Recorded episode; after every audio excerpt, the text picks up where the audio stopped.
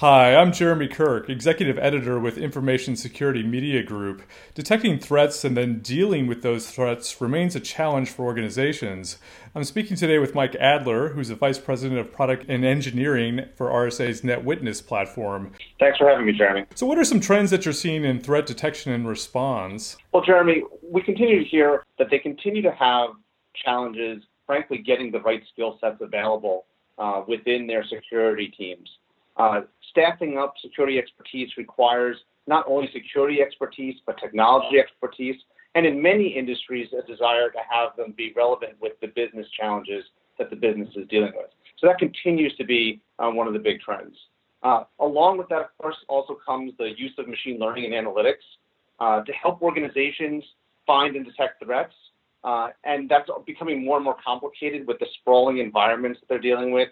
Uh, and because there are fewer and fewer truly skilled threat hunters available to organizations, they're really starting to dive in and get familiar with uh, analytics and machine learning to help them uh, take advantage of the fact that they can use machines in places where they used to have to use humans. And the last sort of big trend that I'm seeing is organizations really looking towards security platforms and trying to reduce the number of security tools that they're using uh, within the enterprise. And a lot of organizations seem to be looking to uh, create security platforms that operate together and bring a lot of this capability and functionality into a singular place.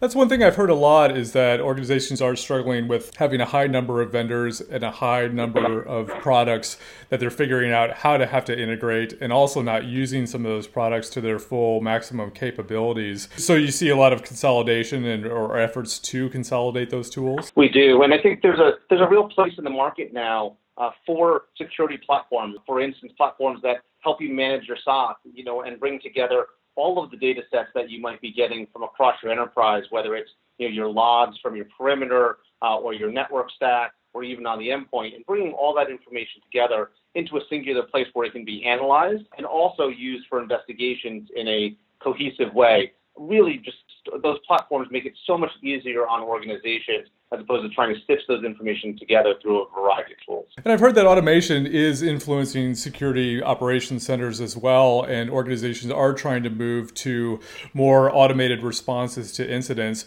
What do you see as far as the enterprise level of, of the success of those efforts? I think it's, we're in early days. Orchestration and automation is a, a technique that's been used across IT and is really just coming to security over the last couple of years. The tools now exist to create the standard response handling for all types of security incidents within the organization.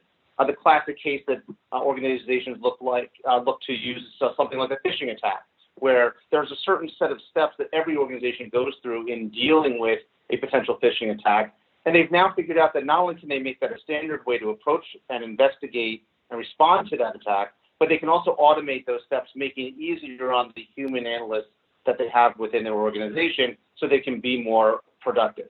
Um, obviously, that automation is also allowing organizations um, to invest less in you know armies of analysts and instead invest in some higher skilled, more developed uh, security expertise. And those are the folks that are coding up these automation scripts and, if you will, automating the standard handling of certain types of responses and that's making the overall security operations team much more productive. And when you look at an influx of incidents, what are the types of incidents that would need to be handled by people, and what are the types of incidents that could be handled by machines? So as we look at that, we really see real a lot of the regular attacks, things that are um, that happen every day, uh, and and have a certain scripted set of response actions. So phishing attacks, um, malware outbreaks, can largely be automated. Email attacks, downloads, or unauthorized access attacks. These are the kinds of things for which there's a very standard methodology to be used to investigate, to understanding the scope of the attack, and eventually be able to remediate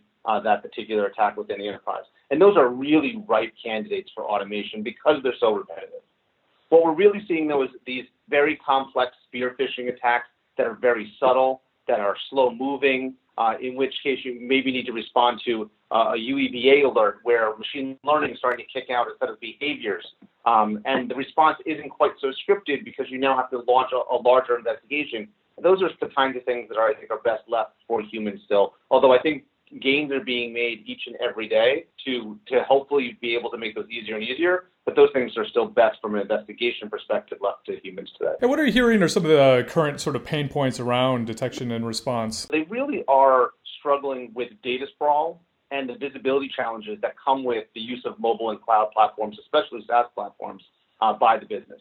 Uh, if you think about it, uh, we finally got our arms around private data centers and user computing environments, and lo and behold, that world has now exploded to SaaS tools, to public SaaS and PaaS uh, environments where computing is moving to, or even the use of some of those technologies such as containers uh, and other virtualization technologies within the enterprise.